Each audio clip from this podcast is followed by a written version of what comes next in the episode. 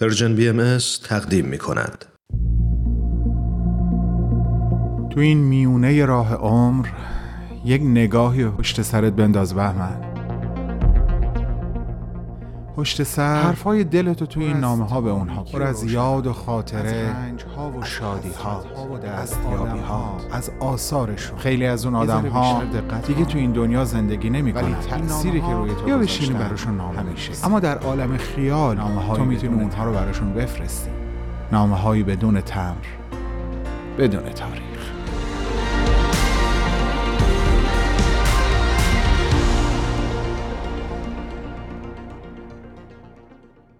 سلام به تو دوست با معرفتم کتاب به امروز. تا این نامه از نامه های بدون تمر بدون تاریخ منو تنها نذاشتی و همراهیم کردی. امروز پای هیچ کس در میون نیست.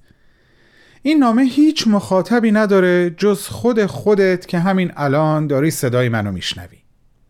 این نیت رو از چند وقت پیش داشتم.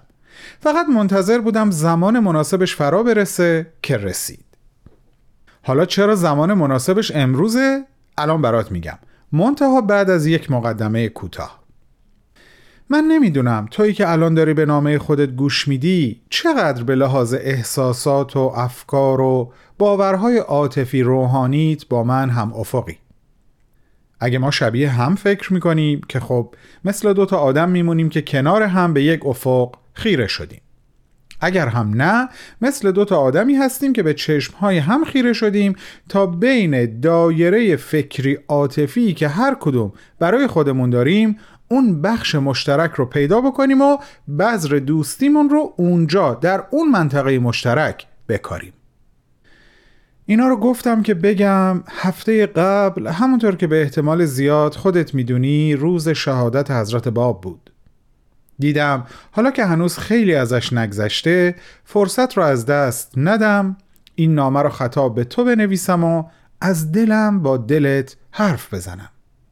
اینجوری شد که فهمیدم زمان مناسب این کار رسیده.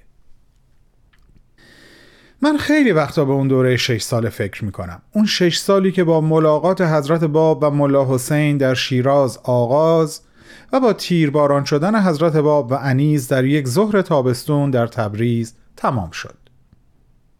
هفته قبل در برنامه پادکست هفت که با فرانک و ایمان و هرانوش همراه بودم هم گفتم این دوره حقیقتا کوتاه انقدر چگالی قلیز و شدیدی داشت که قشنگ میشه اونو یک دوره تاریخ به حساب آورد.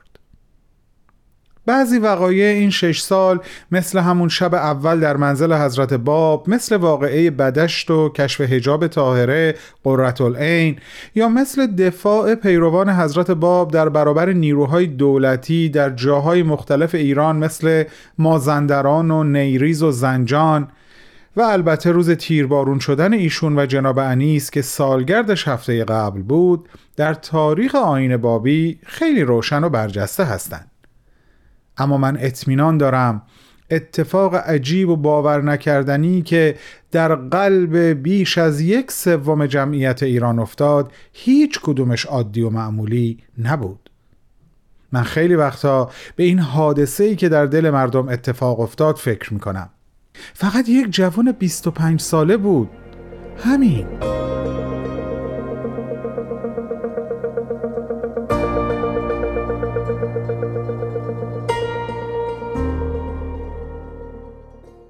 رادیوی ما چند وقت پیش برنامه رو تحت عنوان چشمه خورشید تقدیم مخاطبینش کرد. ضمن اینکه ازت دعوت می‌کنم حتما اپیزودهای مفصل این برنامه رو گوش کنی می‌خوام به یک نکته از این برنامه اشاره بکنم که آموختنش برای خودم خیلی جالب بود. ملا حسین اون شب تاریخی از حضرت باب درخواست کرد که تفسیری بر سوره یوسف از مجموع صور قرآن کریم بنویسند. و این اولین بار در تاریخ ادیان هست که یک فرد برای درک حقانیت ادعای یک پیامبر از اون معجزه ظاهری طلب نمی‌کنه بلکه از اون می‌خواد بنویسه. و این تلیعه اصر خرد و آغاز دوران بلوغ انسان و انسانیت. مبارکمون باشه. برگردیم به روز آخر و شلیک 750 گلوله به سمت دو انسان. وقتی دود ناشی از این شلیک مهیب فرو نشست مردم دیدن که پیکر حضرت باب و انیس عاشق به هم ملصق و البته مشبک مشبک شده بود. یه بار یه جا توی داستانهای مربوط به شمس و مولانا میخوندم که نور از زخمهایی که بر جان و روح داریم وارد وجودمون میشه. اما من احساس می‌کنم شمعی که در وجود این دو روشن بود از هزاران منفذی که به وجود آمد به اطراف منتشر شد. انتشاری پایدار و مستمر. چندین و چند سال قبل در همین رابطه شعری سرودم که اونو برات می‌خونم و نامه رو تموم می‌کنم. سکوت ستاره ها را حراسی نیست شمهای تو در سخنند. از دیروز خون و خاکستر در پیکرهای مشبک عاشقان تا فردای خورشید شمهای تو در سخنند. من اما از فنای فانوس های خیش می ترسم ورنه سکوت ستاره ها را ملالی نیست. ازت ممنونم که به حرفای دلم گوش کردی. مراقب سرور و امیدواری قلبت باش. ارادتمند تو بهمن.